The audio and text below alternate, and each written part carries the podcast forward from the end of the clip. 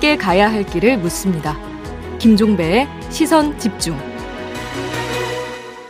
네, 서울시와 서울시 의회 간의 갈등이 점점 격화되고 있습니다. 예산 문제를 둘러싸고 양쪽이 공방을 벌이고 있는데요. 이번에는 인사 문제가 겹쳤죠. 후보자 지명부터 논란이 일었던 김헌동 SH공사 사장 후보자에 대해서 서울시 의회가 부적격 판단을 내렸습니다. 오세훈 서울시장이 어떻게 할지가 좀 궁금한데요. 자, 김인호 서울시 의회 의장 연결해서 관련 이야기 좀 나눠보겠습니다. 의장님 나와 계시죠? 예, 반갑습니다. 네, 안녕하세요. 인사청문 보고서를 부적격으로 의견을 했던데요. 부적격으로 네. 판단한 이유가 뭘까요? 네, 이미 그 한 번 절차에서 탈락한 후보를 오세훈 시장님께서 거듭 지명해서 네. 다시 공모가 진행됐거든요. 네.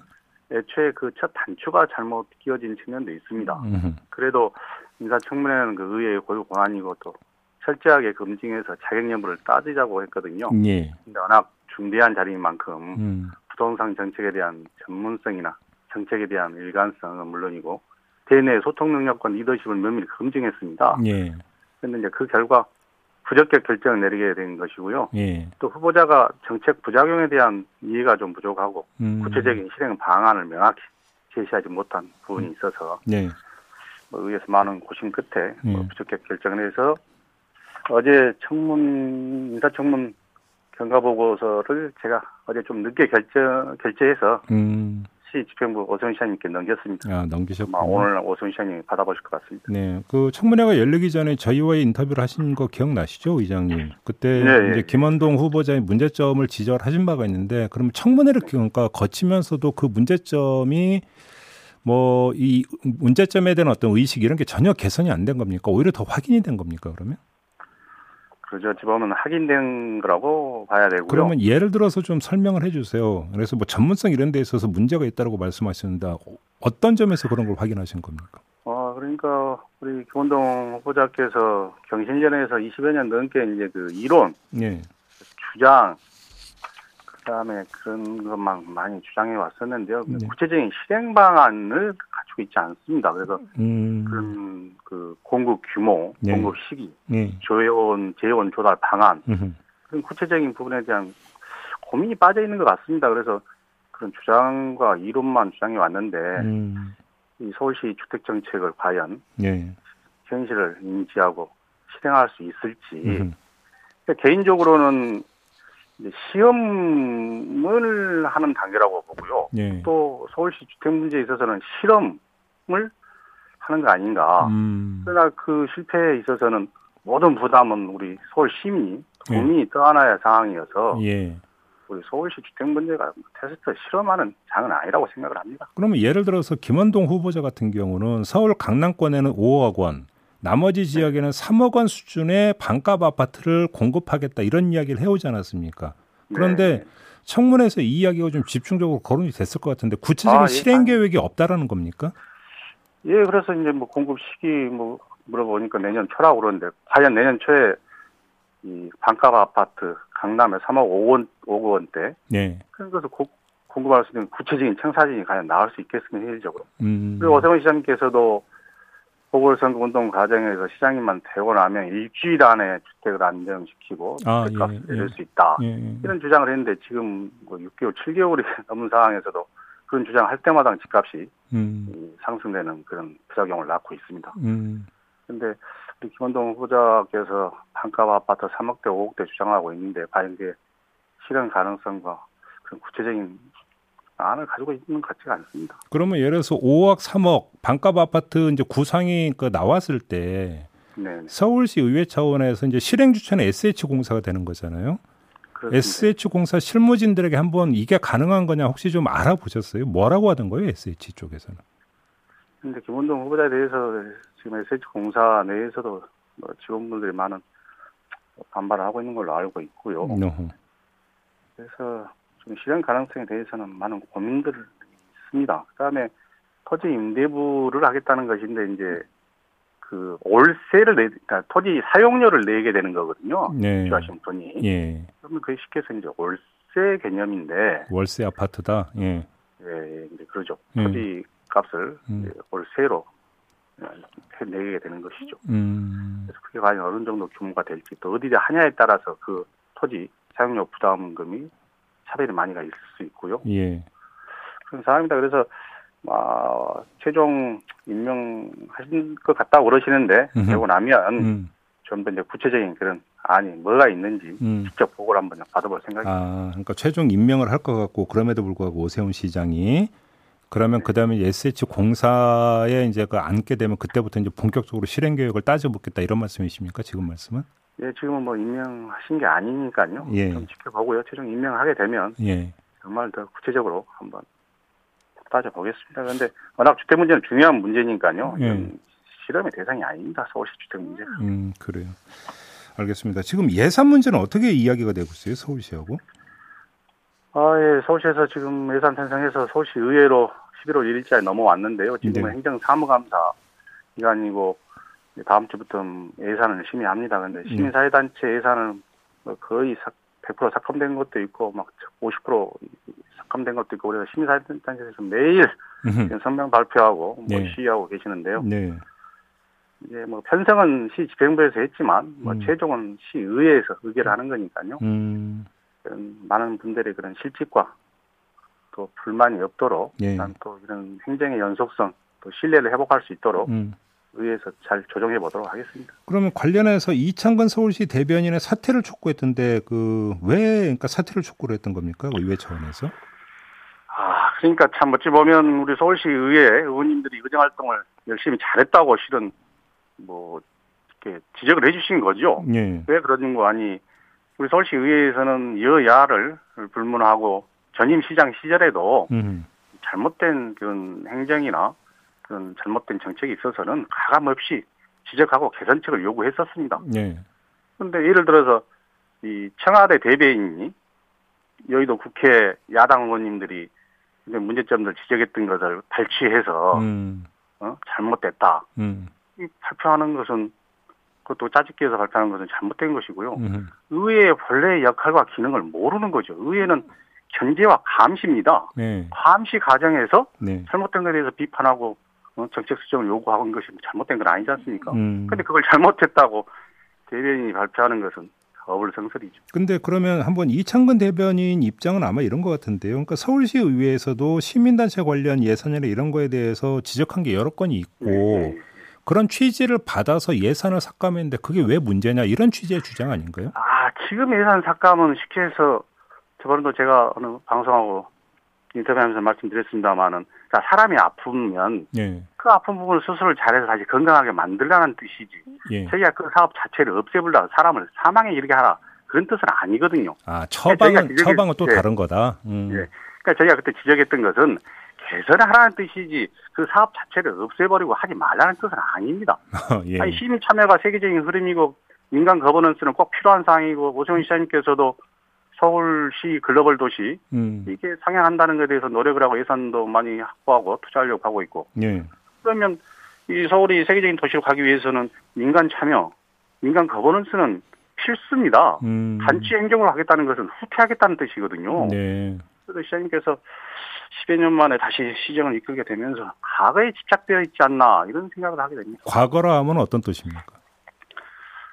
그러니까 지금 시대의 흐름을 못 읽고 있는 거죠. 민간 음. 참여, 민간 음. 거버넌스, 시민 음. 참여, 주민 참여 예산 이런 건 시대의 흐름입니다. 많은 성과가 아, 나고 전 세계적으로 이건 음. 다 용인되고 있는 그런 사업들인데 이 사업에 대해서 그런 부정적 생각을 가지고 있다는 것은 시대를 못 따라가신 거 아닌가.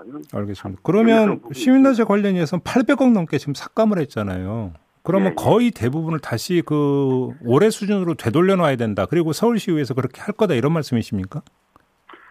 그래서 이제 시민산 시민사회단체 의견도 좀 들을 생각이고요. 예. 또 시민사회단체와 또 서울시와 또 이런 좀 중재해서 자리도 좀 마련해서 대화 좀 나눠보게 할 생각입니다. 아, 그래요? 또 시에서도 어쨌든 간에 뭐 의산 편성하면서 뭐 고민 없이 했겠습니까만은 예.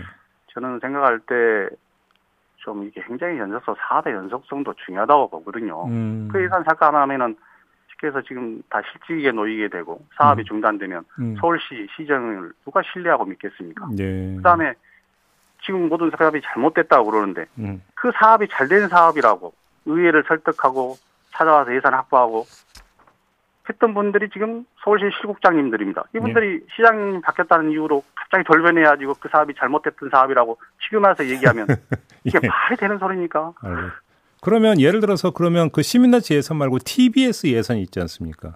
네네. 123억을 깎았잖아요. 이것도 그러니까 재단 설립한 지 2년 차거든요. 걸음마 단계입니다. 예, 예. 엄동세란의 응? 난방을 끊는 격이죠. 음. 아니 그걸 다 삭감해 버리면은 직원만 있고 어, 급여도 줄 사항이 안 된다는데 음. 손 놓고 뭘 하라는 얘기입니까? 음. 일하라고 사람 뽑았으면은 일하도록 시켜야 되고 그다음에 예. 뭐 김호준 뉴스 공장이 청취율 1위 아닙니까? 근래에도 조사했던 거 발표했던데. 네 네. 아니 우리 서울시에서 그런 재단을 가지고 있다는 거, 그다음에 그런 프로그램이 그 애청자가 애청자가 많고 시청자가 많다는 것은 음. 자랑으로 여기고 더 홍보하고 더 예산 지원을 해야 한다고 생각을 합니다. 음. 대통령 할 때까지는. 음. 그런데 재단 설립 2년 차에 그런 예산을 끊는다는 것은 시대착오적 아닌가. 그러면 서울시 의회에서 그 123억 그 삭감분을 거의 그러니까 대부분 다 돌려놓을 계획이십니까? 예산 심의 과정에서요. 예. 음, 왜 이렇게 삭감을 했는지에 대해서 예. 집행부에 물어보고요. 예. 그게 합당하지 않다고 그러면 조정을 해야겠죠. 그 조정 권한이 의회한테 있는 건 맞죠? 아, 이제 시의회는 이제 삭감 기능을 하는 건데 역할을 하는 건데요. 예. 어, 시야 협의해서 예. 증액도 할 수 있습니다. 예. 아, 증액도 할 수 있습니까? 예, 예. 근데 왜냐하면 국회의 경우에는 어떤 항목에 대한 어떤 뭐 증액 이런 것들이 사실상 어렵게 돼 있지 않습니까? 아, 이제 국회에서 많은 얘기들 그 쪽지 예산이라고 하죠, 이제. 네. 이게 이제 국회에서도 넘어오면 음. 국회에서도 증액하고 조정하고 그렇습니다. 아, 그래요? 그게 이제 중앙정부의 동의가 있어야 되고 우리 음. 서울시의회 역시 시의회에서 증액하고 그러면 알겠습니다. 시의 동의가 있어야 됩니다. 그래야 최종 합의가 이루어지는 겁니다. 알겠습니다. 자, 말씀 여기까지 듣겠습니다. 고맙습니다, 의장님. 예, 감사합니다. 네, 지금까지 김인호 서울시의회 의장이었습니다. 날카롭게 묻고 객관적으로 묻고 한 번 더 묻습니다. 김종배의 시선 집중. 네, 윤석열 국민의힘 대선 후보가 1박 2일의 호남 방문 일정을 마무리했습니다. 여러 가지 논란을 또 어, 낳고 있는데요. 이분은 어떻게 보고 있는지가 좀 궁금합니다. 국민의힘 국민통합위원장이자 이번 호남 일정을 함께했던 분인데요. 정운천 의원 전화로 만나보겠습니다. 나와 계시죠? 예, 안녕하세요. 네, 정운천입니다. 안녕하세요, 의원님. 그러니까 방문 일정 전체 일정을 함께 하신 겁니까, 의원님도? 네, 그, 그렇습니다. 예. 일단 좀 그 호남 정서는 어떻게 읽으셨어요? 1박 2일 동안 그러니까 접해본 결과로. 뭐 사실 이번 내려가실 때, 음. 어, 국민의힘 대통령 후보로 첫 그 지방 방문이었지 않습니까? 예, 예. 근데 이번에는 정말 5.18 발언에 대한 진정한 음. 사과에만 방점을 두고 음. 다른 정치 행사는 일체하지 않고 음. 거기에만 집중했거든요. 예. 근데 이 발언에 대한 사과를 좀 진정으로 하고자 해서 재단까지 올라가서 했어야 하는데 음. 일부 일부 어, 그 어머니 회하고 예. 또 일부 분들이 그냥 거기에서 스크럼을 짜고 있는 바람에 음. 매우 안타까웠습니다. 일부 사람들입니까?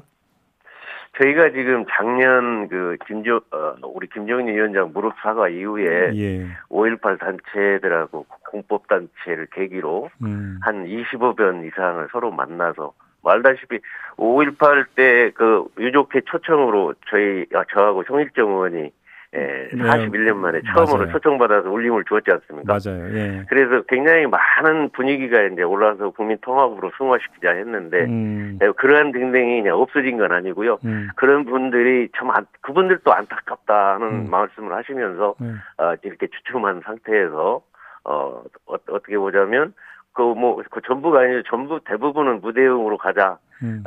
어떤 진정한 사고를 하는 거 보자 했는데 음. 음. 또꼭 그런 분들만 있는 게 아니지 않습니까?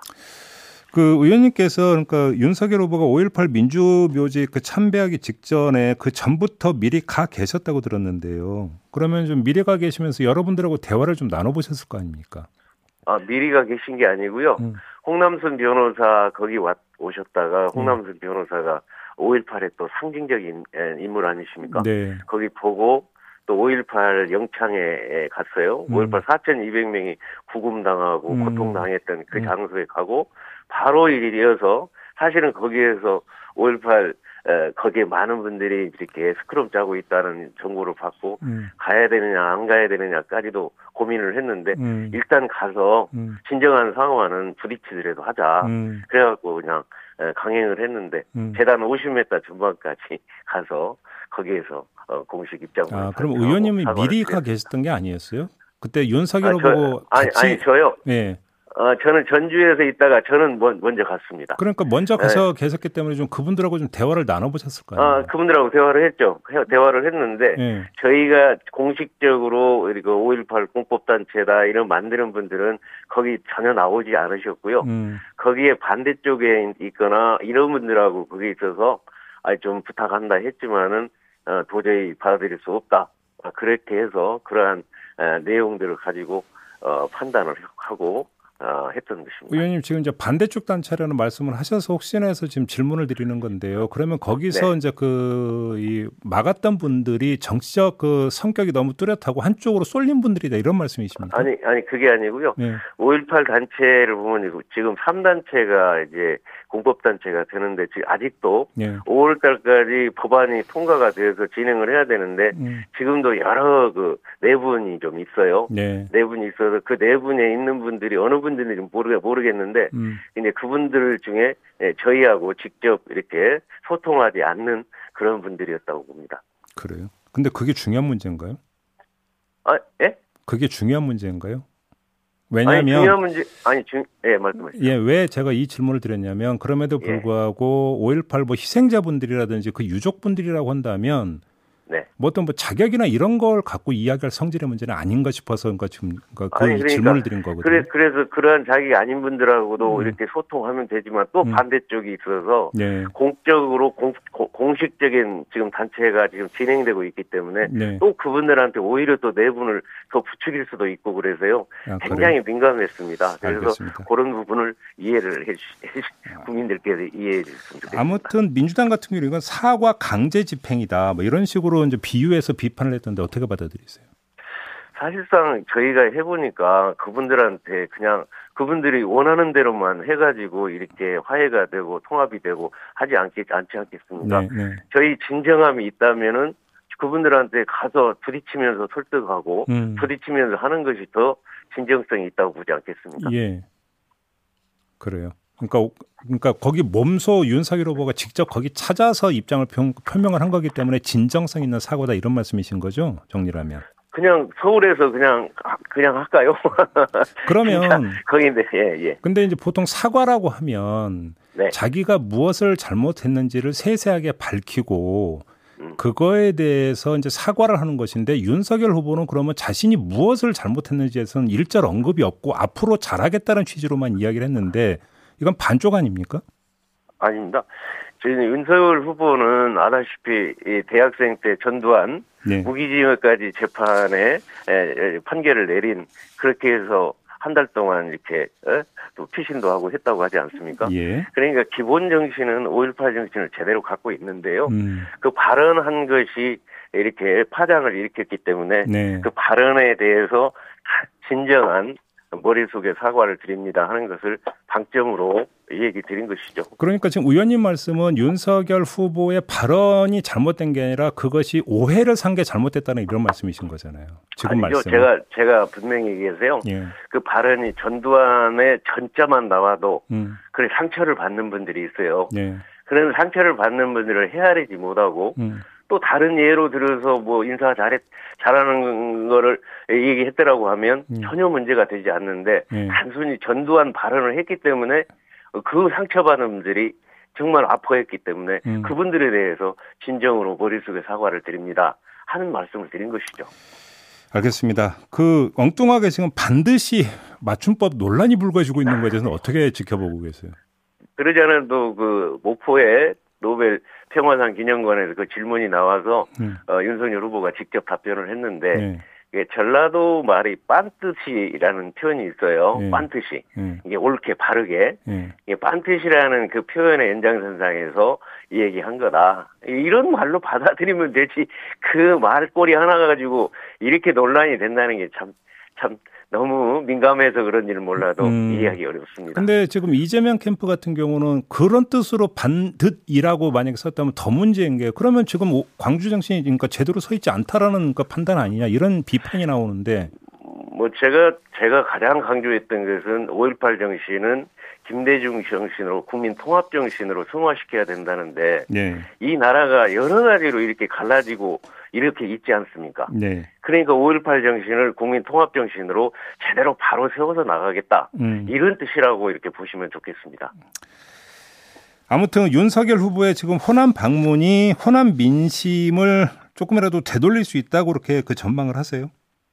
어, 저희 입장에서는 지금까지 저희가 그러한 과거에 국민통합위원회에서 네. 어, 이를테면 김정인 무릎사과 이후에 지금 1년 반 동안 노력한 것들이 음. 지금 촘촘하게 참 많이 이제 공, 공감이 되고 있었기 때문에 예. 이런 발언이 발언에 대한 진정한 사과를 머릿속에 사과를 드려서 음. 이제는 우리 국민통합위원회에서 그래서 이제 일테면 김대중 정신을 받들려 하는 것도 국민통합 정신으로 이렇게 이를테면 승화시키자. 음. 뭐 이런 걸로 나간다는데 광주 시민들이 반대할 나는 이유는 없다고 생각합니다. 지금 위원 그러니까 의원님이 이끌고 있는 국민통합위원회 있잖아요. 네. 이 국민통합위원회도 이 선대위 조직으로 포함될 거다 이런 그 기사가 있던데 맞습니까? 앞으로 아마 저 가장 중요한 게 이제 윤석열 후보의 공정함 또 네. 시대 정신인 국민 통합으로 이 두 가지 화두를 가지고 예. 미래 정신으로 나가 나가실 생각으로 저는 알고 있습니다. 음. 따라서 당연히 국민통합위원회가 거기에 이제 캠프에 참여해서 아, 우리 당의 대통령 후보가 됐는데 음. 당연히 하고 5.18도 지금 공법단체를 지속적으로 빨리 이게 통과를 해야 되기 때문에 네. 그런 연장선상에서 또 윤석열 후보가 그런 말씀을 했잖아요. 음. 지금 이렇게 사과만이 아니라 앞으로 그거를 계속 아픈 마음을 간직하고 해결하면서 방향을 잡고 나가겠다. 이런 말씀을 했기 때문에 그거를 저희가 받아서 앞으로 계속 지금까지 진행해온 일들을 계속 해나가는 게 너무 당연하지 않겠어요? 알겠습니다. 지금 여러분이 지금 의견 주고 계시는데 그건데 4777님이 보내주신 문자를 그대로 읽어드릴게요. 좀 그 답변 부탁드리겠습니다. 네. 윤석열 후보도 무릎이라도 좀 꿇으라고 조언하지 그러셨, 뭐 조언하시지 그러셨냐, 뭐 이런 지금 그 질문이 들어왔는데요. 근데 이제 사과의 방법은 음. 여러분들의 뜻이 다, 다 함축돼서 어떻게 될 수는 없고요. 네. 정말 90도로 해서 어떻게 사과를 이제 행동으로 어떤 마음으로 이제 해나갈 거냐 해서 음. 제가 이제 그 다음날 어, 김대중 음. 어, 노벨상 평화기념관에 가서 네. 정말 5.18 정신을 국민 통합 정신으로 음. 승화시키겠다 해서 어, 김대중 대통령의 그런 어록이랄지 다 촘촘히 보고 음. 그 정신을 받들겠다 하는 그런 마음으로 에, 목포까지 갔다는 것을 알 이해해 주시기 바랍니다. 짧게 하나만 여쭙고 마무리할게요. 지금 그 윤석열 네. 후보는 그 광주 정신을 헌법 전문에 담겠다라고 그 이야기하지 않았습니까? 네. 그러면 그러니까 바로 개헌 추진한다라는 그 명시적인 언급이 있었습니까? 아닙니다. 개헌 뭐 추진한다도 저희가 당이 뭐, 뭐 100석밖에 안 되기 때문에 쉽지 않는 거고요. 앞으로 개헌이 될 경우에는 개헌 될 어, 경우 헌법 정신에 맞게 5.18 정신을 그런 그런 뜻이죠. 예. 네, 알겠, 그렇습니다. 알겠습니다. 이렇게 마무리할게요. 고맙습니다, 의원님. 네, 감사합니다. 네, 정운천 국민의힘 의원이었습니다.